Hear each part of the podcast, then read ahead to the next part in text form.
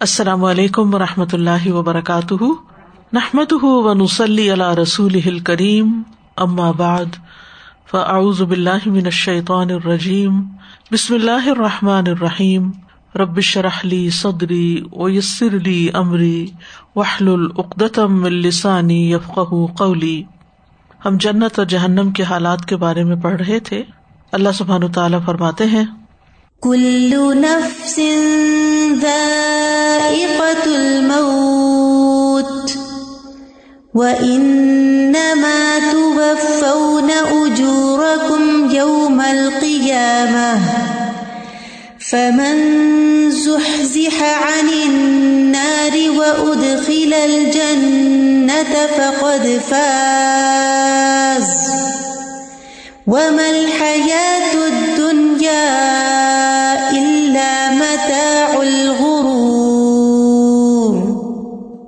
ہر جان موت کو چکھنے والی ہے اور تمہیں تمہارے اجر قیامت کے دن پورے دیے جائیں گے۔ پھر جو شخص آگ سے دور کر دیا گیا اور جنت میں داخل کر دیا گیا، تو یقیناً وہ کامیاب ہو گیا۔ اور دنیا کی زندگی تو دھوکے کے سامان کے سوا کچھ بھی نہیں۔ ہم نے جہنم کی ڈسکرپشن ڈیٹیل کے ساتھ پڑھی کہ وہاں کے کیا حالات ہوں گے۔ اب آج ہم کچھ ان اعمال کے بارے میں پڑھیں گے جو جہنم میں لے جانے والے ہیں۔ سب سے پہلے عقیدے سے متعلق کفر اور نفاق۔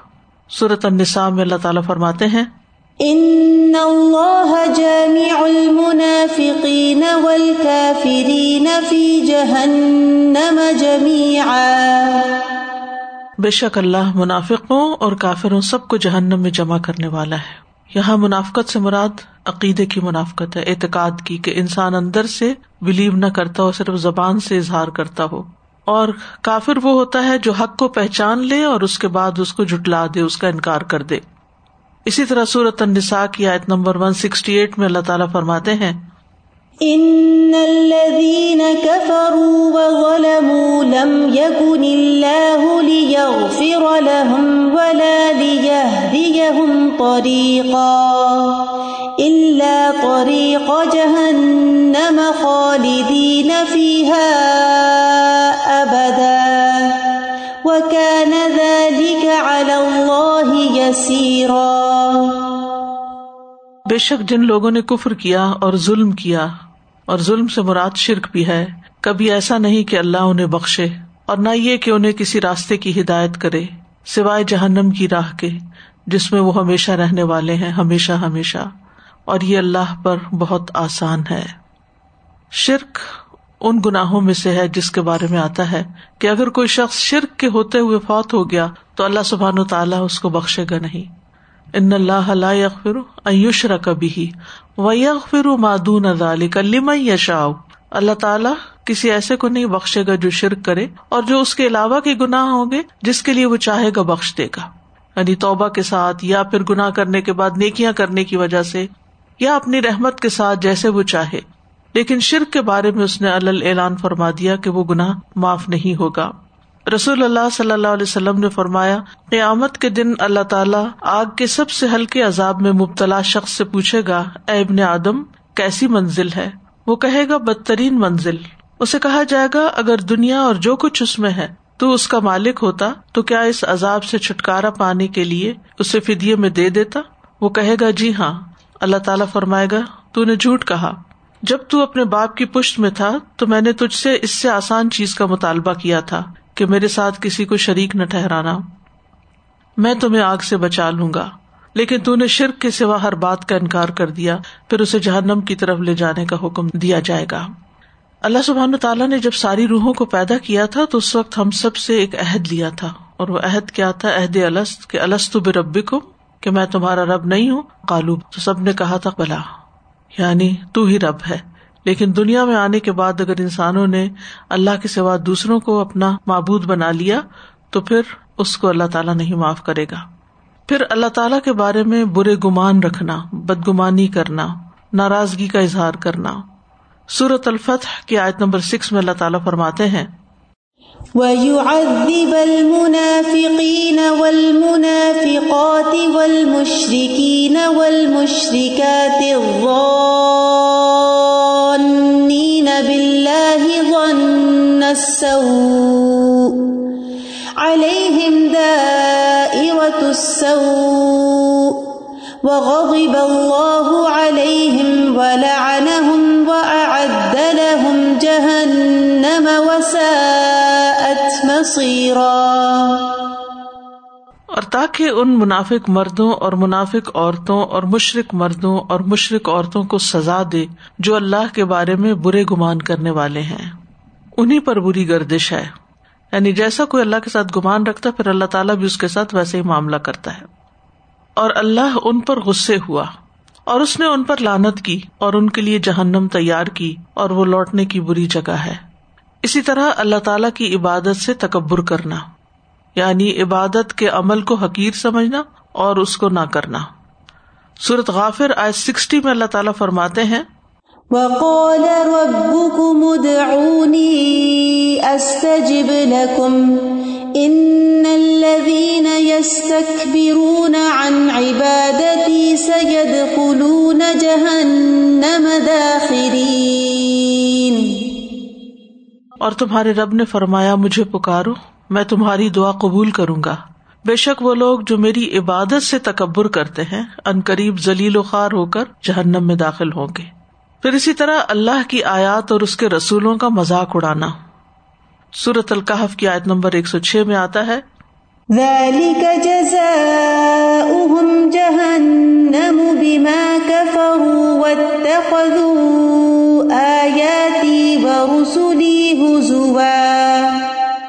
یہ ان کی جزا جہنم ہے اس وجہ سے کہ انہوں نے کفر کیا اور میری آیات اور میرے رسولوں کو مذاق بنایا۔ مذاق انسان اسی کا بناتا ہے جس کو وہ حقیق سمجھتا ہے۔ تو یہ بھی ایک تکبر کی علامت ہوتی ہے۔ پھر عبادات سے متعلق کچھ عمل ایسے ہیں کہ جو جہنم میں لے جانے والے ہیں، جیسے ناقص وزو کرنا۔ کیونکہ وزو پر ہی عبادت کا انحصار ہے۔ اور اگر وزو میں کمی رہ گئی، تو پھر نماز ہی نہیں ہوگی۔ جب نماز نہیں ہوگی، تو پھر پکڑ ہوگی۔ نبی صلی اللہ علیہ وسلم نے فرمایا، خشک ایڑیوں کے لیے آگ کا عذاب ہے۔ یعنی انسان صرف آگے آگے سے ایسے پانی کے آگے رکھ کے دو لے اور پیچھے سے اس کی ایڑیاں خشک رہیں۔ پھر اسی طرح نماز چھوڑ دینا۔ سورت المدثر میں آتا ہے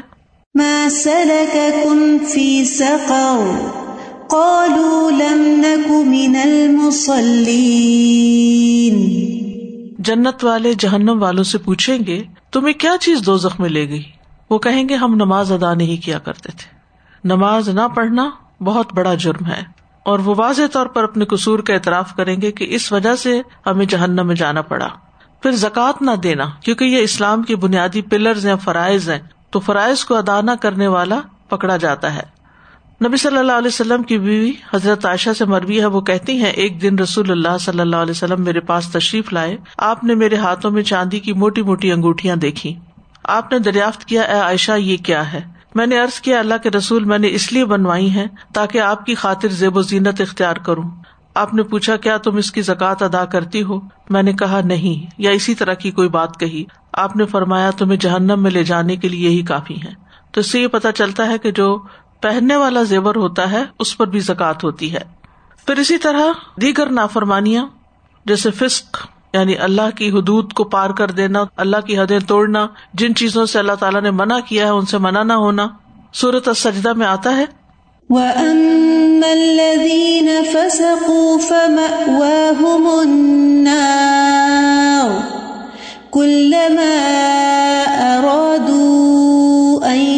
يخرجوا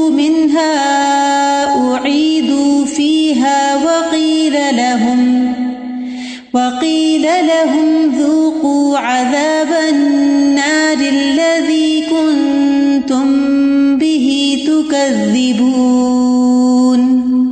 اور رہے وہ لوگ جنہوں نے نافرمانی کی تو ان کا ٹھکانا آگ ہے۔ جب کبھی وہ اس سے نکلنے کی کوشش کریں گے تو انہیں اس میں لوٹا دیا جائے گا، ان سے کہا جائے گا کہ یہ وہی ہے جس کو تم جٹلایا کرتے تھے۔ پھر سرکشی کرنا۔ سورت سعد میں آتا ہے۔ هذا وإن للطاغين لشر مآب. جهنم يصلونها فبئس المهاد. یہ ہے جزا اور بلا شبہ سرکشوں کے لیے یقیناً بدترین ٹھکانا ہے۔ سرکشی ہوتا ہے ٹرانسگریشن۔ جہنم وہ اس میں داخل ہوں گے، سو وہ برا بچھونا ہے۔ یعنی جو اللہ تعالیٰ کے حکم کے آگے سر نہیں جھکاتے، سر کش کا مطلب ہوتا سر کھینچنا یعنی اکڑ دکھانا کہ ہم نہیں مانتے، یہ ہماری سمجھ میں نہیں آتا، اس کا کوئی لاجک نہیں بنتا، اور اس پر اعتراض کرنا اور اس پر عمل نہ کرنا۔ اسی طرح سورت الجن میں آتا ہے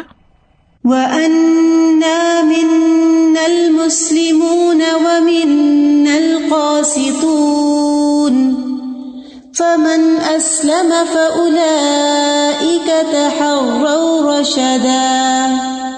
واما القاسطون فكانوا لجهنم حطبا.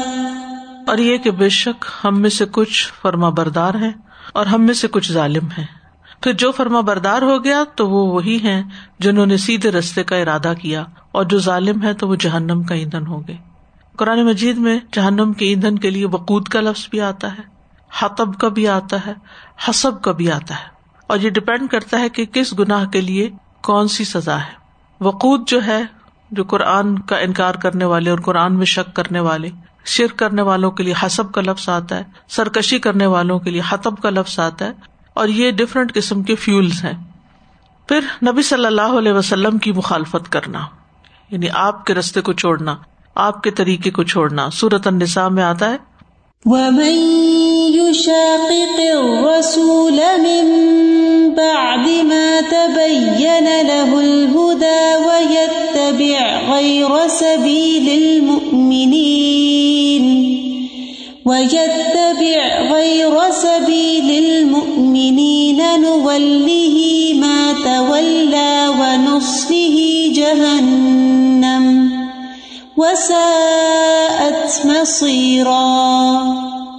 اور جو کوئی رسول کی مخالفت کرے، اس کے بعد کہ اس کے لیے ہدایت خوب واضح ہو چکی ہے۔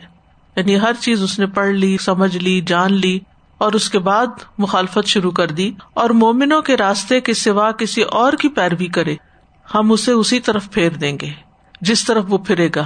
اور ہم اسے جہنم میں جھونکیں گے، اور وہ بری لوٹنے کی جگہ ہے۔ پھر اسی طرح صورت توبہ میں آتا ہے۔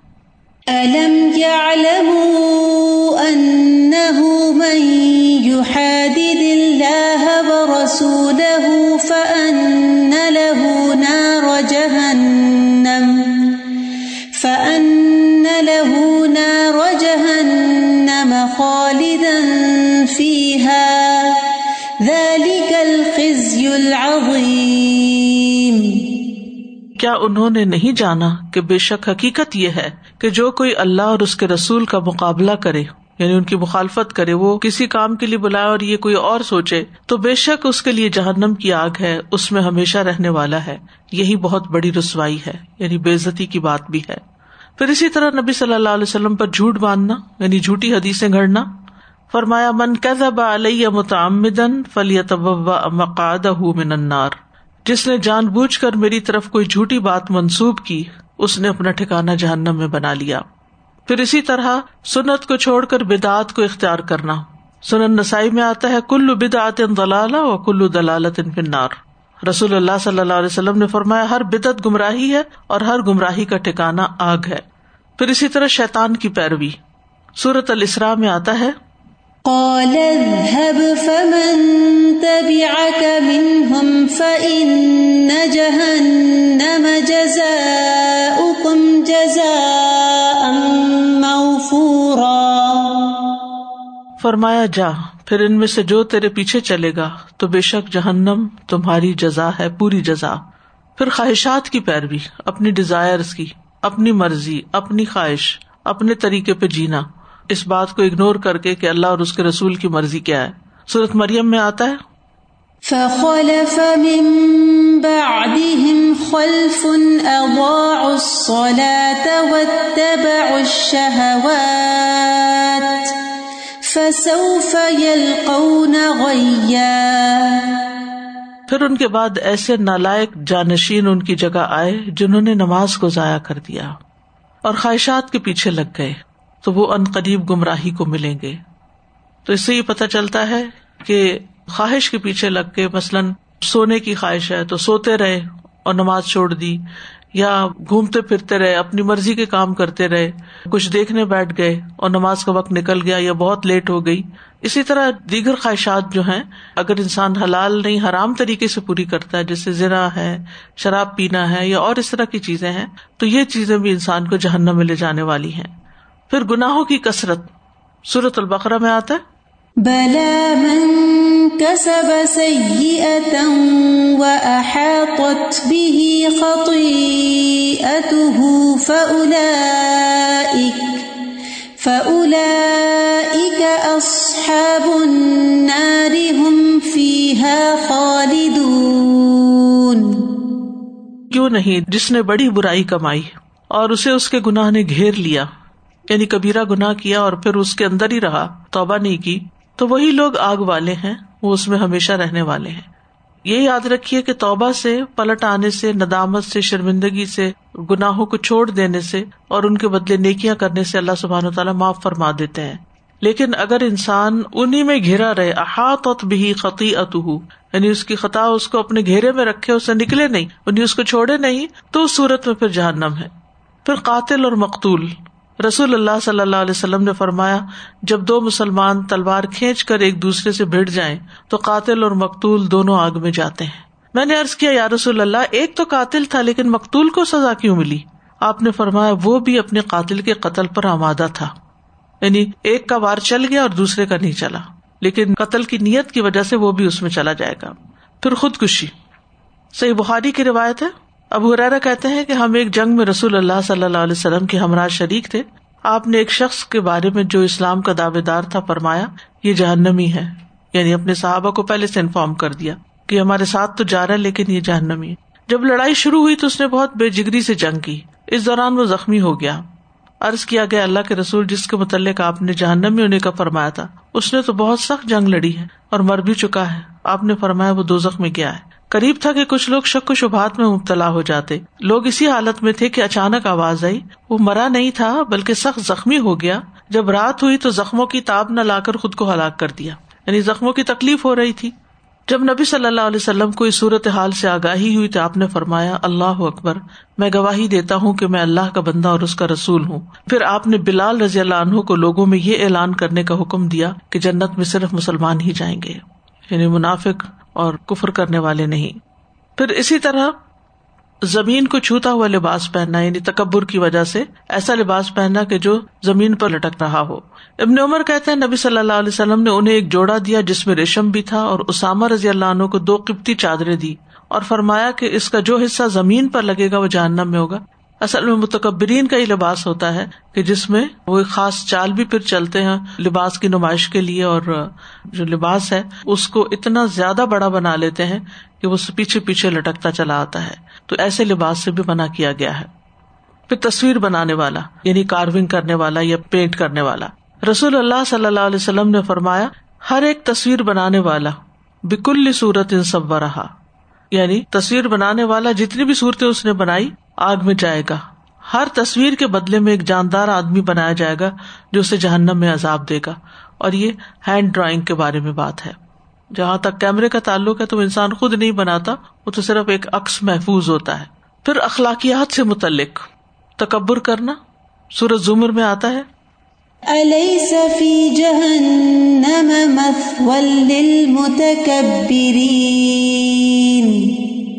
کیا جہنم میں تکبر کرنے والوں کا ٹھکانا نہیں ہے؟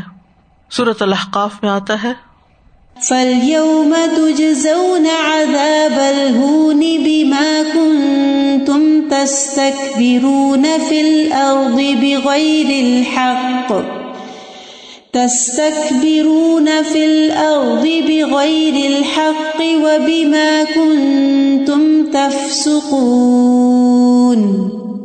سو آج تمہیں ذلت کے عذاب کا بدلا دیا جائے گا۔ اس لیے کہ تم زمین میں کسی حق کے بغیر تکبر کرتے تھے۔ ذرا برابر تکبر بھی جہنم میں لے جانے کا باعث ہے۔ نبی صلی اللہ علیہ وسلم نے فرمایا، جس کے دل میں رائی کے دانے برابر بھی تکبر ہوگا، اللہ اسے چہرے کے بل جہنم میں اوندھا کر کے ڈال دے گا۔ علم پر فخر کرنا اور علم کو بھی تکبر اس میں شامل ہو جاتا ہے۔ حذیفہ رضی اللہ عنہ فرماتے ہیں، میں نے رسول اللہ صلی اللہ علیہ وسلم کو یہ فرماتے ہوئے سنا علم اس لیے حاصل نہ کرو کہ علماء کے سامنے فخر کرو، یا جاہلوں سے بحث اور تکرار کرو، یا لوگوں کو اپنی طرف مائل کرو۔ اس لیے کہ جو ایسا کرتا ہے، وہ دو میں جائے گا۔ یعنی علم جو ہے، وہ عمل کے لیے ہے، اللہ کی مرضی کے مطابق زندگی بسر کرنے کے لیے، یا پھر آگے دوسروں کو سکھانے کے لیے۔ فخر کرنے کے لیے نہیں کہ مجھے تو اتنا اتنا کچھ آتا ہے، یا کسی سے بحث تکرار کرنے کے لیے نہیں کہ اس کو نیچا دکھایا جائے۔ یا لوگوں کو اپنی طرف متوجہ کرنے اور مائل کرنے کے لیے نہیں کہ لوگ میرے شدائی یا میرے فین بن جائیں۔ پھر ہے حسب نصب پہ فخر کرنا کہ میں فلاں قبیلے سے ہوں، فلاں خاندان سے ہوں۔ رسول اللہ صلی اللہ علیہ وسلم کے دور میں دو آدمیوں نے اپنا نصب نامہ بیان کیا۔ ان میں سے ایک نے دوسرے سے کہا، میں تو فلاں بن فلاں ہوں، تو کون ہے؟ تیری مانا رہے یعنی میں تو فلاں فلاں تکبر کیا نا ایک طرح سے۔ تو رسول اللہ صلی اللہ علیہ وسلم نے فرمایا کہ علیہ السلام کے دور میں دو آدمیوں نے اپنا نصب نامہ بیان کیا۔ ان میں سے ایک نے دوسرے سے کہا کہ میں تو فلاں بن فلاں ہوں۔ اور اس نے اپنے آبا و اجداد میں سے نو افراد کے نام گنوائے کہ وہ بڑے بڑے لوگ تھے، میں ان کی اولاد میں سے ہوں۔ کہا، تو کون ہے؟ تیری مانا رہے یعنی اسے حقیق سمجھ کے کہا۔ اس نے کہا، میں فلاں بن فلاں بن اسلام ہوں۔ میرا تو فلاں باپ اور دادا ہے اور میں تو اسلام کا بیٹا ہوں۔ یعنی میری پہچان یا آئیڈینٹی ذات رنگ نسل نہیں ہے بلکہ اسلام ہے۔ اللہ تعالیٰ نے علیہ السلام پر ان دونوں کے حوالے سے وہی بھیجی کہ اے نو آدمیوں کی طرف نسبت کرنے والے وہ سب جہنم میں ہے وہ جن پہ تو بڑا فخر کرتا ہے، وہ جہنم میں ہے اور دسواں تو خود ان کے ساتھ ہوگا۔ اور اے دو جنتی آدمیوں کی طرف اپنے آپ کو منسوب کرنے والے، تو جنت میں ان کے ساتھ تیسرا ہوگا۔ بہت سے لوگ تو شادی کرنے کے معاملے میں اتنا جھگڑا کھڑا کر دیتے ہیں کہ وہ فلاں ہماری برادری سے نہیں ہے۔ اور فلاں کا حسب نصب ٹھیک نہیں ہے، تو سب آدم کی اولاد ہے اور یہ تو لوگوں نے خود سے خود تقسیم کر لی، کوئی بڑا بن بیٹھا اور کسی کو چھوٹا کر دیا۔ پھر اپنے لیے لوگوں کا قیام پسند کرنا کہ لوگ میرے لیے کھڑے ہوں، مجھے ویلکم کریں، میرا استقبال کریں، یا اگر وہ کرے تو اس پر اپنے آپ کو بڑا خوش محسوس کرنا۔ رسول اللہ صلی اللہ علیہ وسلم نے فرمایا، جس شخص کو یہ بات پسند ہو کہ لوگ اس کے سامنے کھڑے ہوں، اسے جہنم میں اپنا ٹھکانا بنا لینا چاہیے، کیونکہ یہ بھی اندر کی خرابی کی علامت ہے۔ پھر فوش کلامی، گالیاں دینا بےحدہ گفتگو کرنا۔ رسول اللہ صلی اللہ علیہ وسلم نے فرمایا، بد کلامی دل کی سختی سے ہے اور دل کی سختی آگ سے ہے۔ یعنی ول جفا افن نار یعنی جفا جو ہے، دل کی سختی یہ آگ میں ہوگی۔ سخت دل والے لوگ مراد ہیں۔ گفتگو میں بے احتیاطی کرنا۔ معاذ بن جبل کہتے ہیں، یا رسول اللہ، ہم جو کچھ بولتے ہیں، کیا اس میں بھی ہماری پکڑ ہوگی؟ آپ نے فرمایا، معاذ، تمہاری ماں تمہیں روئے۔ لوگوں کو ان کے چہروں کے بل جہنم میں، ان کی زبانوں کی کھیتی کے سوا کیا اور بھی کوئی چیز اوندا گرائے گی؟ یعنی جو زبانوں کی کھیتی ہوگی، کٹے گی یعنی جو منہ سے لفظ نکلیں گے اور وہ اللہ تعالیٰ کو ناپسند آئیں گے یا لوگوں کو ہرٹ کریں گے، تو وہ الفاظ کافی ہیں انسان کو جہنم میں لے جانے کے لیے۔ اب ہرارا کہتے ہیں کہ رسول اللہ صلی اللہ علیہ وسلم نے فرمایا، بندہ ایک بات زبان سے نکالتا ہے اور اس کے متعلق سوچتا نہیں کہ کتنا گناہ ہے، جس کی وجہ سے وہ دو میں اتنی دور پھسل کر گرتا ہے جتنی مشرق و مغرب کی دوری۔ اس کا یہ مطلب نہیں کہ اگر اچانک کوئی منہ سے ایسی بات نکل گئی ہے جس پہ اتنا غور نہیں کیا تھا۔ اس کا مطلب یہ ہے کہ انسان غلط بات کرتا ہے اور اس کو غلط ہی نہیں سمجھتا۔ یعنی بے دھیانی کا مطلب یہاں کیا ہے کہ وہ اس کے بارے میں غور ہی نہیں کرتا کہ وہ کیا کلمہ بول رہا ہے۔ بعض اوقات ہم اللہ سبحان تعالیٰ کے بارے میں بات کرتے ہوئے، اس کی کسی صفت کے بارے میں بات کرتے ہوئے، یا اللہ سبحان تعالیٰ کی طرف سے اپنے پاس سے باتیں کرنے لگ جاتے ہیں، یا اسی طرح نبی صلی اللہ علیہ وسلم پر کوئی بات باندھ دیتے ہیں، یا کوئی مذاق اڑا دیتے ہیں کسی حدیث کا یا کچھ، تو ان سب چیزوں سے پرہیز کرنا چاہیے۔ یعنی ہم بڑے لائٹ وے میں بات کر رہے ہوتے ہیں، یا اس کو کچھ بڑا سمجھتے نہیں کہ یہ کوئی بڑی بات ہے۔ حالانکہ وہ بہت بڑی بات ہوتی ہے۔ بات ہے نا تحسب نہ اللہ عظیم۔ تم اس کو معمولی سمجھتے حالانکہ اللہ کے نزدیک وہ بہت بڑی بات ہے۔ کہ کسی کے بارے میں کوئی اسکینڈل مشہور ہے تو بغیر سوچے سمجھے، بغیر اس کی تحقیق کیے اس کو آگے بیان کر دینا۔ مومن پہ بہتان لگانا، اس کو ایکوز کرنا۔ یاہیا بن راشد کہتے ہیں کہ ہم عبداللہ بن عمر کے انتظار میں بیٹھے تھے، حتیٰ کہ وہ تشریف لے آئے اور بیٹھے۔ پھر کہا، میں نے رسول اللہ صلی اللہ علیہ وسلم سے سنا ہے۔ آپ فرماتے تھے، جس شخص کی سفارش اللہ کی کسی حد کی تنفیز میں آڑے آئی یعنی کسی پہ حد جاری ہوئی تھی اور کسی نے سفارش کی کہ نہیں کرو، تحقیق اس نے اللہ کی مخالفت کی۔ اور جس نے جانتے بوجھتے ہوئے باطل کی حمایت میں جھگڑا کیا، تو وہ اللہ کی ناراضگی میں رہے گا، حتیٰ کہ اس سے باز آ جائے۔ اور جس نے کسی مومن کے بارے میں کوئی ایسی بات کہی جو اس میں تھی نہیں کوئی ایسا الزام اس پہ لگا دیا، کوئی ایسا ایب اس سے منسوب کر دیا جو اس میں ہے نہیں۔ تو اللہ اسے جہنمیوں کی پیپ میں ڈالے گا، تینت القبال میں۔ حتیٰ کہ اپنی بات سے باز آ جائے۔ تو اس لیے لوگوں کے بارے میں اوپین دیتے ہوئے ججمنٹ پاس کرتے ہوئے انسان کو بہت محتاط رہنے کی ضرورت ہے۔ پھر ناشکرا پن اور خیر سے روکنا، حد سے بڑھنا۔ سورت قاف میں اللہ تعالیٰ فرماتے ہیں القیا فی جہنم کل کفار عنید مناع للخیر معتد مریب الذي جعل مع الله إلها آخر فألقياه في العذاب الشديد. جہنم میں پھینک دو تم دونوں۔ ہر زبردست نا شکرے کو جو بہت انعد یعنی دشمنی رکھتا ہے یعنی حق والوں سے، حق سے، جو خیر کو بہت روکنے والا، حد سے گزرنے والا، شک کرنے والا یعنی اللہ پر، دین پر، قرآن پر، جس نے اللہ کے ساتھ دوسرا معبود بنا لیا، سو دونوں اسے بہت سخت عذاب میں ڈال دو۔ اس میں شرک بھی آتا ہے نا پن بھی آتا ہے، خیر سے روکنا بھی، حد سے بڑھنا معاملات میں، پھر اسی طرح دھوکا دینے والا۔ رسول اللہ صلی اللہ علیہ وسلم نے فرمایا، مکر اور دھوکا آگ میں لے جائیں گے۔ یعنی دوسروں کو چیٹ کرنا۔ سخت مزاجی۔ آپ صلی اللہ علیہ وسلم نے فرمایا، کیا میں تمہیں اہل جہنم کی خبر نہ دوں؟ وہ سخت مزاج بدخو اور تکبر کرنے والا ہے۔ یعنی جہنم میں جانے والے جو ہیں، وہ کیسے؟ بدخو، تکبر کرنے والا اور سخت مزاج۔ یعنی نہ کسی کی بات سننے والا، نہ کسی کی ماننے والا اور خیر خائی کی بجائے بدخوئی کرنے والا۔ یعنی پیٹ پیچھے بھی برائی کرنے والا اور برا چاہنے والا بھی۔ ایک ہوتا نا خیر خواہ اور ایک ہوتا بد خواہ اور بد خو جو کسی کا برا چاہے اور اس کے بارے میں بری بری باتیں کرے۔ غیبت کے لیے بھی پنجابی میں بدخوئی کا لفظ آتا ہے۔ جابر انسان۔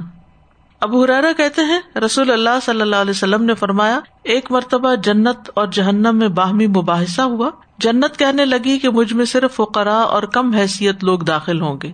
جہنم کہنے لگی، مجھ میں صرف جابر اور متکبر لوگ داخل ہوں گے۔ اللہ نے جہنم سے فرمایا کہ تو میرا عذاب ہے، میں جسے چاہوں گا تیرے ذریعے اسے سزا دوں گا۔ اور جنت سے فرمایا، تو میری رحمت ہے، میں جس پر چاہوں گا تیرے ذریعے رحم کروں گا۔ پھر اسی طرح لوگوں کو سخت سزائیں دینا۔ خالد بن ولید کہتے ہیں، میں نے رسول اللہ صلی اللہ علیہ وسلم کو فرماتے ہوئے سنا، قیامت کے روز اللہ کے ہاں اس آدمی کو شدید ترین عذاب دیا جائے گا جو دنیا میں لوگوں کو سخت سزائیں دیتا تھا۔ اب اس میں ہمارا دھیان عام طور پہ چلا جاتا ہے بڑے بڑے بادشاہوں کی طرف یا پولیس کی طرف یا کوئی ایسے لوگوں کی طرف کے جو عام طور پر مجرموں کے ساتھ ڈیل کرتے ہیں۔ اگر وہ حق کے ساتھ کرتے ہیں تو اس پہ پکڑ نہیں، لیکن اگر وہ زیادتی کرتے ہیں تو پھر پکڑ ہے۔ لیکن اس کے علاوہ بھی آپ دیکھیں کہ بعض اوقات آپ نے ایسے ویڈیو کلپس دیکھے ہوں گے کہ جس میں کوئی مولوی حضرات جو ہیں وہ بچوں کو اتنا مار رہے ہیں، اتنا مار رہے ہیں۔ ظلم کر رہے ہیں تو یہ بھی اس میں شامل ہو جاتا ہے کہ چھوٹی سی غلطی پر بڑی بڑی سزا دے دینا، گھنٹوں کھڑا کر دینا، دھوپ میں کھڑا کر دینا، کان پکڑوا کے کھڑا کر دینا یعنی معمولی بات پر بڑی سزا۔ اچھا پھر ایک یہ ہے کہ ہم دوسروں کی بات کیوں کریں؟ ہم اپنے اپنے گھروں میں دیکھیں کہ کئی مائیں جو ہیں وہ بچوں کے لیے بہت ظالم ہوتی ہیں۔ یعنی چھوٹے چھوٹے بچوں کو، معصوم بچوں کو مارتی، پیٹتی، ڈانٹتی، ڈپٹتی، پٹخا پٹخا کے مارتی، ان کو ذلیل کرتی۔ تو بچوں کی سیلف اسٹیم بالکل لو ہو جاتی ہے کانفیڈینس کھو بیٹھتے ہیں اور غمگین ہو جاتے ہیں، ساری زندگی کے لیے دکھی ہو جاتے ہیں۔ کیونکہ ماں باپ ہی ایسا سہارا ہوتے ہیں کہ جن کے پاس انسان غم لے جاتا ہے اور وہ غموں کو ہلکا کرتے ہیں۔ اور کہا یہ کہ ماں باپ ہی ویسے نکل آئے اسی طرح بازو کا ستیلے والدین جو ہیں، ان کے بارے میں کہانیاں مشہور ہیں کہ وہ ظلم کرتے ہیں۔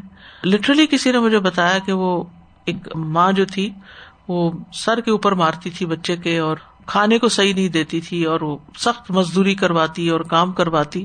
تو کتنی کہانیاں ستیلی ماؤں کی مشہور ہے اسی طرح ساس کا بہو پہ ظلم کرنا یا بہو کا وائس ورثہ ساس پہ کرنا کہ بوڑھے ہیں اور خیال نہ رکھنا۔ تو ظلم جو ہے اس کی کوئی بھی ایسی قسم جس میں لوگوں کو تکلیف پہنچے۔ بیسیکلی یہاں لوگوں کو ازیت دینے کی بات ہے۔ تو جو دنیا میں کسی کو تکلیف دے گا، قیامت کے دن اس کو بھرے گا۔ اسی طرح بعض باتیں جو ہوتی ہیں، وہ بھی بہت سخت ہو جاتی ہیں۔ یعنی چھوٹی سی کسی غلطی، تو تانے دینا شروع کر دینا، گالیاں دینا شروع کر دینا، تو ان سب چیزوں سے پرہیز کرنے کی ضرورت ہے۔ پھر اسی طرح لوگوں پہ ظلم کرنے کی ایک اور حدیث ہے صحیح مسلم میں۔ رسول اللہ صلی اللہ علیہ وسلم نے فرمایا دو زخ والوں کی دو قسمیں ہیں کہ جنہیں میں نے نہیں دیکھا، ایک قسم تو ان لوگوں کی ہے جن کے پاس بیلوں کے دموں کی طرح کوڑے ہیں، جن سے وہ لوگوں کو مارتے ہیں۔ اور دوسری عورتوں کے بارے میں جو آگے آئے گا، پھر جانوروں پہ ظلم کرنا۔ یعنی انسانوں کے علاوہ جانوروں پہ۔ رسول اللہ صلی اللہ علیہ وسلم نے فرمایا، میرے سامنے جہنم پیش کی گئی۔ تو میں نے اس میں بنی اسرائیل کی ایک عورت دیکھی، جسے اپنی بلی کے بارے میں عذاب دیا جا رہا تھا۔ اس نے اسے باندھ دیا تھا۔ نہ اسے کچھ کھلایا پلایا، نہ ہی اسے چھوڑا کہ وہ زمین کے چھوٹے موٹے جاندار اور پرندے وغیرہ کھا لیتی۔ یعنی خود اپنے لیے ہنٹ کر لیتی۔ تو اس میں بھی بہت پکڑ ہے۔ یعنی بنی اسرائیل کے لوگ اپنے وقت کے مسلمان تھے۔ تو یہ وہ سزائیں ہیں کہ جو مسلمانوں کو بھی ہو سکتی ہیں۔ پھر جاہلیت کی پکار پکارنا۔ نبی صلی اللہ علیہ وسلم نے فرمایا، جس نے جاہلیت کا نعرہ لگایا، وہ جہنم کے ایندھنوں میں سے ایک ایندھن ہے۔ جاہلیت کا پکار کیا تھی؟ جیسے ایک موقع پر انصار اور مہاجرین میں کچھ کشمکش ہو گئی، تو انصار نے پکارا، یا لل انصار، اور دوسروں نے یا لل مہاجرین۔ تو نبی صلی اللہ علیہ وسلم نے فرمایا داؤ ہا ان باتوں کو چھوڑو، یہ جاہلیت کی پکار ہے یا جاہلیت کی گندی چیزوں میں سے ہے۔ قومیت کے نام پہ لوگوں کو بھڑکا دینا، ذات پات کے نام پہ بھڑکا دینا، یا اسی طرح جاہلیت کے دور میں جس قسم کی باتیں ہوتی تھی وہ اختیار کرنا۔ کسی کو یہ کہنا کہ اللہ تمہیں کبھی معاف نہیں کرے گا، یہ جملہ نہیں کہنا چاہیے کسی کو بھی۔ بعض اوقات لوگوں میں اختلاف ہوتا ہے لڑائی ہوتی ہے، تو انسان یہ سمجھتا ہے کہ میرا حق مارا گیا ہے اور میں حق پہ ہوں اور میں جس کے بارے میں جو چاہوں کہہ دوں۔ رسول اللہ صلی اللہ علیہ وسلم نے فرمایا، بنی اسرائیل میں دو آدمی آپس میں بھائی بھائی بنے ہوئے تھے۔ ایک گناہوں میں ملوث تھا، جبکہ دوسرا عبادت میں کوشاں رہتا۔ عبادت میں راغب جب بھی دوسرے کو گناہ میں دیکھتا تو اسے کہتا کہ باز آ جا۔ آخر ایک دن اس نے دوسرے کو گناہ میں پایا تو کہا، باز آ جا۔ اس نے کہا، مجھے رہنے دو، میرا معاملہ میرے رب کے ساتھ ہے۔ کیا تو مجھ پہ نگران بنا کے بھیجا گیا؟ تو اس نے کہا، اللہ کی قسم، اللہ تجھے کبھی معاف نہیں کرے گا۔ یا یہ کہا کہ تجھے جنت میں داخل نہیں کرے گا۔ سفر اللہ۔ وہ دونوں فوت ہوئے۔ رب العالمین کے سامنے جمع ہوئے۔ اللہ نے عبادت میں کوشش کرنے والے سے فرمایا، کیا تو میرے متعلق جاننے والا تھا؟ یا جو میرے ہاتھ میں اس پر تجھے قدرت حاصل تھی؟ اور پھر گناگار سے فرمایا، جا میری رحمت سے جنت میں داخل ہو جا۔ اور دوسرے کے متعلق کہا، جا تو جہنم میں جا۔ یعنی یہ دنیا میں عبادت کر رہا تھا، لیکن زبان کی بے احتیاطی کی وجہ سے اس کے لیے جہنم ہو گئی اور وہ جو برے کام کر رہا تھا، وہ اللہ کی رحمت کی وجہ سے معاف کر دیا گیا۔ تو لوگوں کے بارے میں ججمنٹل ہونا جو ہے، یہ بھی ایک بہت بڑی غلطی۔ فلاں ایسا ہے، فلاں کا تو یہ انجام ہوگا۔ یا یہ کہ بعض اوقات مائیں غصے میں آ کر بچوں کو اس قسم کی باتیں کرتی ہیں ڈوب مرو، تمہارا بیڑا غرق ہو، یا اور اس قسم کے جملے جو بدعاؤں کی شکل میں ہوتے ہیں، تو ان سے بھی پرہیز کرنا چاہیے۔ کیونکہ اگر وہ اس کا مستحق نہ ہو، تو کیا ہوتا ہے؟ جو بولنے والا ہے، وہ پلٹ کے واپس اس پہ آ جاتی ہے بات۔ یا یہ کہنا کہ تمہاری زندگی میں تو کبھی کوئی خیر ہو ہی نہیں سکتی۔ تم کبھی کما نہیں سکو گے تمہارے اندر تو کوئی برکت نہیں ہوگی۔ تمہارا یہ نہیں ہونے والا، تمہارا وہ نہیں ہونے والا۔ ایسی کبھی کوئی بات نہ کرے۔ اس لیے کہ اللہ کو پتا ہے کہ کس کے ساتھ کیا ہونے والا ہے۔ یعنی جو چیزیں اللہ تعالیٰ کے اختیار میں ہے ان کو بندوں کو اپنے اختیار میں نہیں لینا چاہیے، بندوں کو ان کے بارے میں فیصلہ نہیں کرنا چاہیے۔ پھر مسلمان بھائی سے ناراض رہنا۔ رسول اللہ صلی اللہ علیہ وسلم نے فرمایا، مسلمان کے لیے تین دن سے زائد اپنے مسلمان بھائی کو چھوڑنا جائز نہیں۔ جس نے تین دن سے زائد چھوڑ دیا اور اسی حالت میں مر گیا تو وہ آگ میں داخل ہوگا۔ پھر اسی طرح والدین کی خدمت نہ کرنا۔ ایک مرتبہ ممبر پہ آپ چڑھے اور تین مرتبہ فرمایا، آمین آمین آمین۔ پھر آپ نے فرمایا، میرے پاس جبریل آئے اور فرمایا، اے محمد، جس نے اپنے والدین میں سے کسی ایک کو پایا، پھر اس کی خدمت نہ کی اور فوت ہو گیا، تو اس کے لیے جہنم ہے۔ اللہ تعالیٰ اس کو اپنی رحمت سے دور کر دے، تو کہیے آمین۔ تو میں نے کہا، آمین۔ انہوں نے فرمایا، محمد، جس نے ماہ رمضان پایا، پھر وہ مر گیا اور اس کی بخش نہ ہوئی، تو وہ جہنم میں داخل کر دیا گیا۔ سو اللہ اسے دور کرے۔ یعنی اپنی رحمت سے دور کرے۔ آپ کہیے آمین۔ بس میں نے کہا آمین۔ انہوں نے فرمایا، جس کے پاس میرا ذکر ہو، پھر وہ آپ پر ضرور نہ پڑے بس وہ جہنم میں داخل ہو گیا۔ سو اللہ اسے دور کرے یعنی لانت کرے اس پر۔ آپ کہیے آمین، تو میں نے کہا آمین۔ تو اس میں یہ ہے کہ روشی پڑھنے کا بھی اہتمام کرنا چاہیے، خاص طور پر جب آپ صلی اللہ علیہ وسلم کا ذکر آئے۔ اور دوسرے کے والدین اگر بڑھاپے کی حالت میں پاس ہوں تو ان کا خاص خیال رکھنا چاہیے۔ اور رمضان کے مہینے کو صحیح طور پر گزارنا چاہیے، نیکی کے کام کرتے ہوئے۔ پھر مالی معاملات سے متعلق۔ باطل طریقوں سے مال کھانا، حرام طریقوں سے۔ صورت النساء میں آتا ہے۔ يا أيها الذين آمنوا لا تأكلوا أموالكم بينكم بالباطل إلا لا تأكلوا أموالكم بينكم بالباطل إلا أن تكون تجارة عن تراض منكم ولا تقتلوا أنفسكم رحيما ومن يفعل ذلك عدوانا وظلما فسوف نصليه نارا وكان ذلك على الله يسيرا اے لوگو جو ایمان لائے ہو، اپنے مال آپس میں باطل طریقے سے نہ کھاؤ یعنی نہ حق نہ کھاؤ۔ مگر یہ کہ تمہاری آپس کی رضامندی سے تجارت کی کوئی صورت ہو اور اپنے آپ کو قتل نہ کرو۔ بے شک اللہ تم پر ہمیشہ سے مہربان ہے۔ جو زیادتی اور ظلم سے ایسا کرے گا، ان قریب ہم اسے آگ میں جھونکیں گے۔ خطاب کس سے ہے؟ یا یہ اللہ زین عام انو سے۔ اور یہ اللہ پر ہمیشہ سے بہت آسان ہے۔ پھر جھوٹی قسمیں کھا کے دوسروں کا حق مارنے والا۔ ابو اماما کہتے ہیں، رسول اللہ صلی اللہ علیہ وسلم نے فرمایا جس نے اپنی قسم کے ذریعے سے کسی مسلمان کا حق مارا، اللہ نے اس کے لیے آگ واجب کر دی اور اس پر جنت حرام ٹھہرائی۔ ایک شخص نے آپ سے کہا، اگرچہ وہ معمولی سی چیز ہو، اے اللہ کے رسول، آپ نے فرمایا، چاہے وہ پیلو کے درخت کی ایک شاخ ہی کیوں نہ ہو۔ تو اس سے یہ پتا چلتا ہے کہ کسی کا حق مارنا، کسی کی چیز اس کی رضامندی کے بغیر چھین لینا، یہ درست نہیں۔ اور آپ دیکھیں کہ ہمارے معاشرے میں کس قدر اس معاملے میں لاپرواہی برتی جاتی ہے۔ کہ یتیم کے مال پہ قبضہ کر لینا، بیواؤں کے ساتھ زیادتی کرنا، ان کے مالوں پہ قبضہ کر لینا، وراثت کی تقسیم نہ کرنا، اور جس کے ہاتھ جو لگا وہ اسی سے فائدہ اٹھاتا رہے۔ پھر یتیموں کا مال کھانا۔ ان الذين ياكلون اموال اليتامى ظلما انما ياكلون في بطونهم نارا وسيصلون سعيرا بے شک جو لوگ یتیموں کے اموال ظلم سے کھاتے ہیں، وہ اپنے پیٹوں میں آگ کے سوا کچھ نہیں کھاتے اور وہ قریب بھڑکتی آگ میں داخل ہوں گے۔ پھر اسی طرح حرام کمائی کرنا۔ فرمایا، جس نے گناہ اور حرام کا مال کمایا، پھر اس سے رشتے دار کو دیا یا صدقہ کیا یا اسے اللہ کے راستے میں خرچ کیا۔ یہ سارے نیکی کی جگہ خرچ کرنے کی۔ تو اس کے سب مال کو جمع کیا جائے گا، پھر اسے اس کے ساتھ جہنم میں پھینکا جائے گا۔ پھر ہے سود کھانا۔ پھر مال جمع کر کے رکھنا۔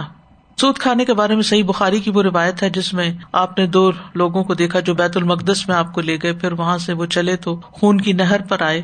وہاں کنارے پہ ایک شخص کھڑا تھا اور نہر کے بیچ میں ایک شخص تھا۔ اور پھر جو کنارے پر شخص تھا وہ پتھر لے کے اس کو مارتا تھا۔ اور جب پوچھا گیا یہ کون ہے، تو کہا گیا کہ یہ سود کھانے والا ہے۔ پھر مال جمع کر کر کے رکھنا اور اس میں سے زکوٰۃ وغیرہ ادا نہ کرنا۔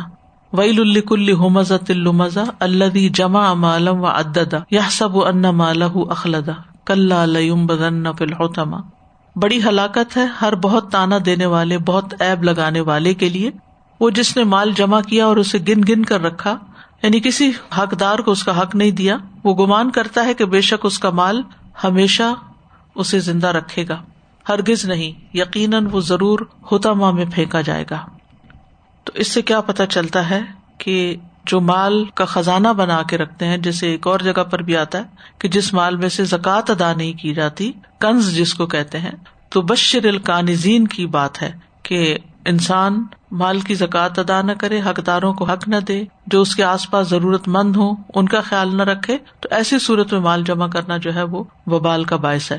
جہاں تک اس بات کا تعلق ہے کہ انسان کے پاس مال ہو، جس سے وہ اپنی ضرورت کی چیزیں خرید سکے یا جیسے گھر خریدنا ہے، گاڑی خریدنی یا اور اسی طرح کی چیزیں، تو اس صورت میں ظاہر ہے اس کو ایک سرٹن اماؤنٹ جمع کرنی پڑے گی، پھر ہی وہ کچھ کر سکتا ہے۔ تو یہ جمع کرنا اس میں نہیں آتا۔ اصل بات یہ ہے کہ جو کنز ہے، وہ نقصان دہ ہے۔ پھر بلا وجہ لوگوں سے مانگنا۔ حضرت علی کہتے ہیں، رسول اللہ صلی اللہ علیہ وسلم نے فرمایا، جس نے مالدار ہونے کے لیے لوگوں سے سوال کیا، چاہے وہ بیگرز ہوں یا ویسے ہی اس نے جہنم کے گرم پتھر جمع کیے۔ لوگوں نے ارض کیا، مالداری کیا ہے؟ فرمایا، ایک شب کا کھانا۔ یعنی اگر رات کا کھانا کسی کے گھر میں موجود ہے، تو پھر اس کے لیے جائز نہیں کہ وہ لوگوں سے مانگتا پھرے۔ پھر گم شدہ مال چرانا یعنی کسی کا مال چرا لینا۔ رسول اللہ صلی اللہ علیہ وسلم نے فرمایا دالت المسلم ہر کنار مومن کا گم شدہ جانور جہنم کی آگ کا شولہ اسی طرح خیانت کرنا۔ عمر بن خطاب کہتے ہیں کہ غزوہ خیبر میں چند صحابہ نبی صلی اللہ علیہ وسلم کی خدمت میں حاضر ہو کر عرض کرنے لگے کہ فلاں آدمی شہید ہے۔ یہاں تک کہ ایک آدمی پر گزر ہوا تو اس کے متعلق بھی کہنے لگے، یہ بھی شہید ہے۔ آپ نے فرمایا، ہرگز نہیں۔ میں نے چادر یا ابا کی چوری کی وجہ سے اس کو جہنم میں دیکھا ہے۔ یعنی مال غنیمت میں چوری، اللہ کے مال میں سے خیانت، اس وجہ سے اس کے لیے جنت حرام ہو گئی۔ اللہ رحم کرے۔ ایک چادر کی وجہ سے اگر ہے تو جو اتنی بڑی بڑی کرپشن ہوتی ہیں اور سرکاری خزانے سے مال چرایا جاتا ہے تو اس کا کیا ہوگا؟ اللہ تعالیٰ سب کو توبہ کی توفیق دے۔ پھر دنیا داری سے متعلق۔ فما منتغا و آثر الحیات دنیا ف ان الجہیم الما جو شخص حد سے بڑھ گیا اور اس نے دنیا کی زندگی کو ترجیح دی، بے شک جہنم ہی اس کا ٹھکانا ہے۔ چاندی کے برتنوں میں کھانا پینا۔ رسول اللہ صلی اللہ علیہ وسلم نے فرمایا، جو شخص چاندی کے برتن میں پیتا ہے، وہ اپنے پیٹ میں جہنم کی آگ گٹ گٹ کر کے ڈال رہا ہے۔ پھر ذمہ داریوں کو پورا نہ کرنا۔ رسول اللہ صلی اللہ علیہ وسلم نے فرمایا، جو شخص کسی رعایا کا نگہبان بنے، پھر اسے دھوکا دے، تو وہ آگ میں ہے۔ پھر اسی طرح غلط فیصلے کرنا، لا علمی میں فیصلے کرنا جیسے ججز وغیرہ ہوتے ہیں۔ پھر عورتوں سے متعلق کچھ احادیث ہیں۔ رسول اللہ صلی اللہ علیہ وسلم نے فرمایا، بے شک فساق جہنمی ہے۔ کہا گیا، اللہ کے رسول فساق کون ہے فرمایا، عورتیں ہیں۔ ایک آدمی نے کہا، اللہ کے رسول، کیا وہ ہماری مائیں اور بہنیں نہیں؟ اور بیویاں نہیں۔ آپ نے فرمایا، کیوں نہیں؟ لیکن جب ان کو نعمتیں ملتی ہیں تو شکر ادا نہیں کرتی۔ اور جب ان کو آزمایا جاتا ہے تو صبر نہیں کرتی۔ یعنی ان دو چیزوں کی کمی کی وجہ سے۔ تو جو بھی نعمت ہو، اس کو اکنالج کریں، اس کو اپریشیٹ کریں، اس پہ شکر ادا کریں۔ جو دینے والا، کیونکہ شکر ادا کرنے میں چیز کو بھی اپریشیٹ کرتے ہیں اور جو دے رہا اس کو بھی اپریشیٹ کرتے ہیں۔ ایک اور جگہ پر آپ نے فرمایا، اے عورتوں کی جماعت صدقہ کرو۔ کیونکہ میں نے جہنم میں زیادہ تمہیں کو دیکھا ہے۔ انہوں نے کہا یار رسول اللہ، ایسا کیوں؟ فرمایا، تم لان تان بہت کرتی ہو اور شوہر کی ناشکری کرتی ہو۔ پھر زبان سے ازیت دینا۔ اب ہرارا کہتے ہیں، ایک آدمی نے بارگاہ نبوت میں عرض کیا، یا رسول اللہ، صلی اللہ علیہ وسلم، بے شک فلاں عورت کثرت سے نماز، روزہ اور صدقہ کرنے میں مشہور ہے۔ یعنی بہت نمازیں بھی پڑھتی ہے، روزے بھی بہت رکھتی ہے، صدقہ بھی کرتی اگر ہم کسی ایسے بندے کو دیکھتے ہوں کہ، واہ، کیا شان ہے، کتنا عبادت گزار انسان ہے۔ لیکن اپنی زبان سے پڑوسیوں کو ستاتی ہے۔ فرمایا وہ جہنمی یعنی یہ زبان کی تیزی جو ہے اور اس سے دوسروں کو تکلیف دینا جو ہے، یہ بڑی بڑی نیکیوں کو کہا جاتا ہے۔ تو انسان کے لیے خاموش ہو جانا زیادہ بہتر ہے۔ کسی ایسے موقع پر جہاں اس کو بولنے کی بہت طلب ہو رہی ہو بہ نسبت اس کے کہ وہ کسی کو ستائے۔ پھر بچوں کو جان بوجھ کے دودھ نہ پلانے والی عورتوں کے پستانوں کو سانپوں کا نوچنا۔ رسول اللہ صلی اللہ علیہ وسلم نے فرمایا، میرے پاس دو آدمی آئے، انہوں نے میرا بازو پکڑا اور دشوار گزار پہاڑ پہ لے گئے۔ ہم ایسی عورتوں کے پاس سے گزرے کہ سانپ ان کے پستانوں کو نوچ رہے تھے، سانپ کاٹ رہے تھے ان کو یعنی ان کی بریسٹ کو۔ میں نے پوچھا، یہ عورتیں کون ہیں؟ انہوں نے کہا، یہ اپنے بچوں کو دودھ نہ پلانے والی عورتیں۔ یعنی بعض عورتیں یہ کہ ہمارا فکر خراب ہو جائے گا، وہ بچوں کو دودھ سے محروم کرتی ہیں۔ تو یہ بچوں کا حق ہے، تو حق سے محروم کرنا جو ہے ظلم ہے۔ اور اس کی وجہ سے بچے ساری زندگی کمزوری میں گزارتے ہیں اور بیماریوں میں بعض اوقات پڑ جاتے ہیں کیونکہ امیونٹی بھی ان کی اسٹرانگ نہیں ہوتی۔ تو یہ ماں کی طرف سے ظلم ہے، اس لیے اس پر پکڑ ہے۔ ہاں اگر ماں بیمار ہے یا بچہ دودھ ہی نہیں پیتا یا کسی وجہ سے خشک ہو گیا ہے، تو وہ تو ظاہر اس میں نہیں آتا۔ پھر اسی طرح شرم و حیا سے آری ہونا۔ رسول اللہ صلی اللہ علیہ وسلم نے فرمایا دو زخ والوں کی دو قسمیں جو میں نے نہیں دیکھی۔ ایک تو جن کے پاس بیلوں کی دموں کی طرح کوڑے ہیں جس سے وہ لوگوں کو مارتے ہیں۔ دوسری قسم ان عورتوں کی ہے جو لباس پہننے کے باوجود ننگی رہتی۔ یعنی ٹائٹ لباس ہے، سارا اگلا پچھلا فگر جو ہے انسان کا نظر آ رہا ہے۔ یا اسکارف لینا اور اتنا چھوٹا کہ جس سے نہ کندھے ڈھانکے جائیں اور نہ انسان کی جو ہے بریسٹ ڈھانکی جائے۔ کیونکہ قرآن مجید میں واضح طور پر آتا ہے یدنی نہ علیہ ہننا من جلابی بھی ہننا جلباب کا لفظ بھی آتا ہے اور دوسری طرف ولیدرب نہ بخوم ہننا اللہ جیو بھی ہننا انہیں چاہیے کہ اپنے خمار جو ہے وہ اپنی گربانوں پہ ڈالیں یعنی اپنی بریسٹ وغیرہ پہ ڈالیں اور اپنی زینت کی جگہ کو چھپائیں۔ اور اسی طرح یہ کہ جو نیچے کا لباس ہے، اس کو بھی دیکھنا چاہیے کہ وہ اتنا ٹائٹ تو نہیں، یا بازو اتنے ٹائٹ تو نہیں کہ پورا فگر نظر آ رہا ہو، کیونکہ باہر نکلتے ہوئے چادر لینے کا یا اوپر کا ڈریس کا مطلب ہی یہی ہے کہ انسان اپنے آپ کو باحیا رکھے۔ فرمایا وہ عورتیں جنت میں داخل نہ ہوں گی اور نہ جنت کی خوشبو پا سکیں گی، جبکہ جنت کی خوشبو اتنی اتنی مسافت سے محسوس کی جا سکتی ہے یعنی دور دور تک آ رہی ہوگی، لیکن ان عورتوں تک نہیں پہنچے گی۔ پھر جہنم سے بچانے والے کچھ اعمال ہیں جن میں سب سے پہلے توحید خالص، لا الہ الا اللہ کا سچے دل سے اقرار کرنا، پھر شہادتین کا اقرار۔ معاذ رضی اللہ عنہ نبی صلی اللہ علیہ وسلم کے پیچھے سواری پر تھے۔ آپ نے فرمایا، اے معاذ بن جبل، انہوں نے عرض کی سعادت مندی کے ساتھ حاضر ہوں یا رسول اللہ صلی اللہ علیہ وسلم۔ آپ نے فرمایا، اے معاذ، انہوں نے عرض کیا، سعادت مندی کے ساتھ حاضر ہوئے اللہ کے رسول۔ اور یہ تین مرتبہ فرمایا۔ اس کے بعد آپ نے فرمایا، جو شخص سچے دل سے اس بات کی گواہی دے کہ اللہ کے سوا کوئی معبود نہیں اور بے شک محمد صلی اللہ علیہ وسلم اللہ کے رسول ہیں، تو اللہ اس کو دو کی آگ پہ حرام کر دیتا ہے۔ پھر نمازوں کی حفاظت۔ فرمایا وہ آدمی ہرگز آگ میں نہیں جائے گا جس نے سورج نکلنے سے پہلے اور سورج غروب ہونے سے پہلے نماز پڑھی یعنی فجر اور اثر کی۔ یعنی خاص طور پر ان نمازوں کی احتیاط۔ اس کا یہ مطلب نہیں باقی چھوڑ سکتا ہے، لیکن یہ نمازیں چونکہ فجر کا وقت نیند کی وجہ سے اور اثر کا وقت اپنے دن بھر کے کاموں کو سمیٹنے کی وجہ سے انسان غافل ہو جاتا ہے اس سے۔ پھر اسی طرح چالیس دن تقبیر اولا میں شمولیت۔ انس بن مالک کہتے ہیں، رسول اللہ صلی اللہ علیہ وسلم نے فرمایا جس نے چالیس دن جماعت کے ساتھ نمازیں پڑھی یعنی مردوں کے لیے ہے، اور امام کے ساتھ تقبیر تحریمہ پاتا رہا، تو اس کے لیے دو آزادیاں لکھ دی جاتی ہیں۔ ایک جہنم سے آزادی اور دوسری نفاق سے آزادی۔ یعنی جلدی مسجد میں جائے اور اللہ اکبر اس کی مسجد کے اندر ہی ہو۔ پھر زہر سے پہلے اور زہر کے بعد چار رکتیں پڑھنا۔ ہم عام طور پر پہلی چار تو پڑھتے ہیں، بعد کی صرف دو پڑھ دیتے ہیں، نفل نہیں پڑھتے۔ ام حبیبہ، زوجہ نبی صلی اللہ علیہ وسلم نے کہا، رسول اللہ صلی اللہ علیہ وسلم نے فرمایا، جو شخص ظہر سے پہلے چار رکت یعنی سنن راتبہ، اور اس کے بعد کی چار رکت کی پابندی کرے گا، وہ آگ پر حرام کر دیا جائے گا۔ پھر نرم مزاج اور آسان ہونا ایزی گوئنگ ابن مسعود سے مربی ہے، رسول اللہ صلی اللہ علیہ وسلم نے فرمایا کیا میں تم لوگوں کو ایسے شخص کے بارے میں نہ بتاؤں جس پر دوزخ کی آگ حرام اور وہ آگ پر حرام ہے؟ ہر وہ شخص جو قریب رہنے والا ہے، نرم ہے اور آسان ہے۔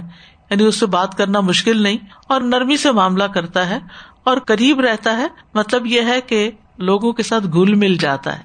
مطلب یہ ہے کہ لیے دیے نہیں رہتا، اپنے آپ میں نہیں رہتا۔ لوگوں کے ساتھ سلام، دعا، میل ملاقات کرتا ہے۔ لوگ آسانی سے اس کو اپنا مسئلہ بیان کر سکتے ہیں۔ پھر اللہ کے راستے میں قدم غبار آلود ہونا۔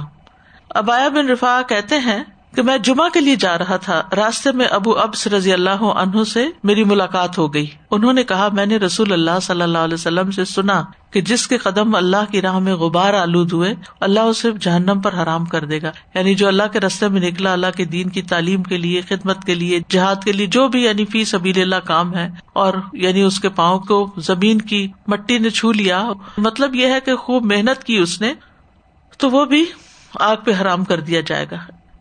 پھر جہنم سے پناہ مانگنے کی دعائیں، جہنم سے بچنے کی دعائیں۔ یہ دعائیں بھی ہم سب کو پڑھنی چاہیے۔ رسول اللہ صلی اللہ علیہ وسلم نے فرمایا، اللہ سے جہنم کی عذاب کی پناہ مانگا کرو۔ یعنی اللہ تعالیٰ سے سوال کیا کرو کہ اللہ تعالیٰ جہنم کی آگ سے بچائے جسے ہم وقع نہ عذاب النار دعا کے آخر میں پڑھتے ہیں۔ آپ نے یہ بھی فرمایا کہ جو شخص تین مرتبہ جہنم سے پناہ مانگ لے، جہنم خود کہتی ہے اللہ اجر ہو منی اللہ اس بندے کو مجھ سے بچا لے۔ سورت عال عمران میں جہنم سے بچنے کی دعا آتی ہے، آیت نمبر سکسٹین۔ الذين يقولون ربنا إننا آمنا فاغفر لنا ذنوبنا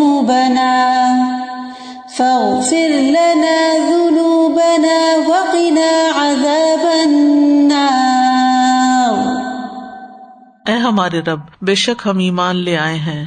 لہٰذا ہمارے گناہ بخش دے اور ہمیں آگ کے عذاب سے بچا لے۔ سورت الفرقان میں آتا ہے، والذین یقولون ربنا اصرف عنا عذاب جہنم ان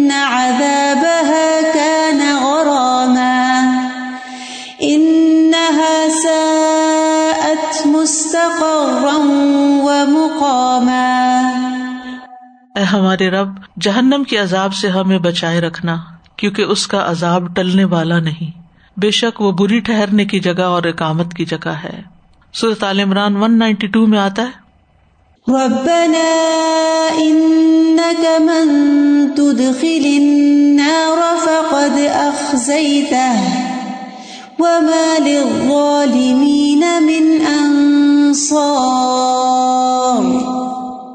اے ہمارے رب، بے شک تو جسے آگ میں ڈالے، سو یقیناً تو نے اسے رسوا کر دیا اور ظالموں کے لیے کوئی مددگار نہیں۔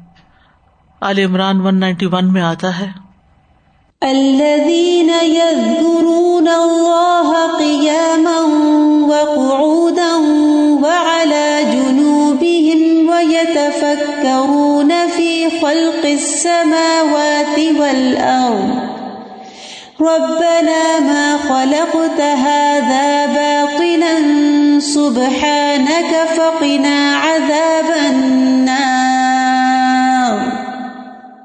اے ہمارے رب، تو نے یہ بے مقصد پیدا نہیں کیا، تو پاک ہے، سو ہمیں آگ کے عذاب سے بچا لے۔ آمین۔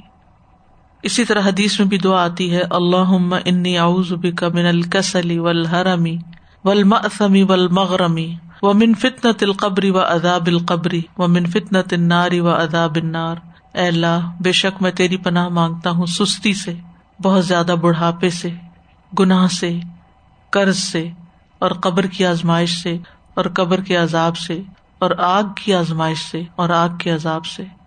کتنی زبردست دعا ہے یہ، صحیح بخاری کی ہے۔ اللہ ہم سب کو ان چیزوں سے محفوظ رکھے۔ پھر تشہد میں جہنم سے پناہ مانگنے کا حکم ہے۔ ابو حرار رضی اللہ عنہ سے روایت ہے کہ رسول اللہ صلی اللہ علیہ وسلم نے فرمایا، جب تم میں سے کوئی تشہد پڑے، تو وہ اللہ سے چار چیزوں کی پناہ مانگے۔ جہاں ہم ربی جلنے والی دعا پڑھتے نا، اس جگہ۔ اللہ انی اعوذ بک من عذاب جہنم ومن عذاب القبری ومن فتنة المحیا والممات، و منشر فتن تل مسیح اے اللہ، میں تجھ سے جہنم کے عذاب اور قبر کے عذاب اور زندگی اور موت کے فتنے اور مسیح دجال کے فتنے کے شر سے پناہ مانگتا ہوں۔ یہ صحیح مسلم کی روایت ہے۔ رات کو سوتے وقت کی جو دعا ہے، اس میں بھی جہنم سے پناہ مانگی گئی ہے۔ الحمد للہ الزی کفانی و آبانی و اطامنی و سقانی ولدی من علیہ و افضل ولدی آتانی و اجزلا الحمد للہ اللہ کل حال۔ اللہ مرب کل شعی و ملی کا کل شعی ان و الاح کل شعی ان ولا کا کل شعین احزبی کا منار اس اللہ کا شکر جس نے میری کفایت کی، مجھے ٹھکانا دیا، مجھے کھلایا، پلایا۔ وہ ذات جس نے مجھ پر مہربانی کی اور احسان فرمایا، اور وہ ذات جس نے مجھے دیا اور خوب دیا۔ ہر حال ہی میں اللہ کا شکر۔ اے اللہ، ہر چیز کے رب اور ہر چیز کے مالک اور ہر چیز کے معبود، ہر چیز تیری ہی ملکیت میں ہے، میں آگ سے تیری پناہ مانگتا ہوں۔ رسول اللہ صلی اللہ علیہ وسلم نے فرمایا، جس آدمی نے بستر پر لیٹ کر یہ دعا پڑی یہ سونے کی دعاؤں میں سے ہے، ایپ بھی ہے سونے جاگنے کے ازکار اس میں آپ دیکھ سکتے ہیں۔ الحمد للہ کفانی و آوانی الحمد للہ اطامنی و سقانی الحمد للہ من علیہ فافضل اللہ انی کب عزت کانت نجی من النار۔ ساری تعریف اس اللہ کے لیے ہے جس نے میری کفایت کی اور مجھے ٹھکانا دیا۔ ساری تعریف اس اللہ کے لیے جس نے مجھے کھلایا اور پلایا۔ ساری تعریف اس اللہ کے لیے جس نے مجھ پر مہربانی کی اور احسان کیا۔ اے اللہ، میں تجھ سے تیری عزت کے واسطے سے سوال کرتا ہوں کہ تو مجھے آگ سے نجات دے۔ تو اس نے تمام مخلوقات کی بیان کردہ اللہ کی تعریفات کہہ ڈالی۔ یعنی ایسا ہی ہے جیسے ساری مخلوق اللہ کی تعریف کر رہی اس کے برابر اس نے اللہ کی تعریف کر دی۔ تو یہاں ہمارا یہ باپ ختم ہوا۔ سادہ، بس اسی دعا کے حوالے سے میں بات کری تھی کہ جو بھی آپ نے ابھی دعا پڑھی آخری کہ جب لیٹ کے پڑھتے ہیں تو ایسا لگتا ہے کہ سارا دن میں اگر ادھر ادھر انسان کا فوکس نہیں ہوتا ہے، چیزوں کے شکر ادا کرنے میں کرتے رہتے ہیں، لیکن جو رات کو وہ ایک ساری چیزوں کو جمع کر کے کہ اینڈ میں بالکل سوتے وقت ایک ریمائنڈر کہ اللہ تعالیٰ کہ سب کچھ سنے دیا۔ اور پھر ان دنیا کی چیزوں کے ساتھ آگ کے حساب سے بچانا۔ اصل تو یہی ہے نا ہمارا کہ ہم اس کو مانگیں، لیکن ساتھ میں مٹیریل چیزیں جو دی اس کا کتنا شکر ساتھ۔ بہت بہت اچھی اور الحمد للہ اب یہ ایپ میں ہے اور موبائل پہ آپ لیٹ کے بھی پڑھ سکتے ہیں۔ وہ آخر داوانا الحمد للہ رب العالمین۔ سبحان اللہ و بحمد کا اشد اللہ اللہ اللہ انت۔ استخر کا و اطوب السلام علیکم و رحمۃ اللہ وبرکاتہ۔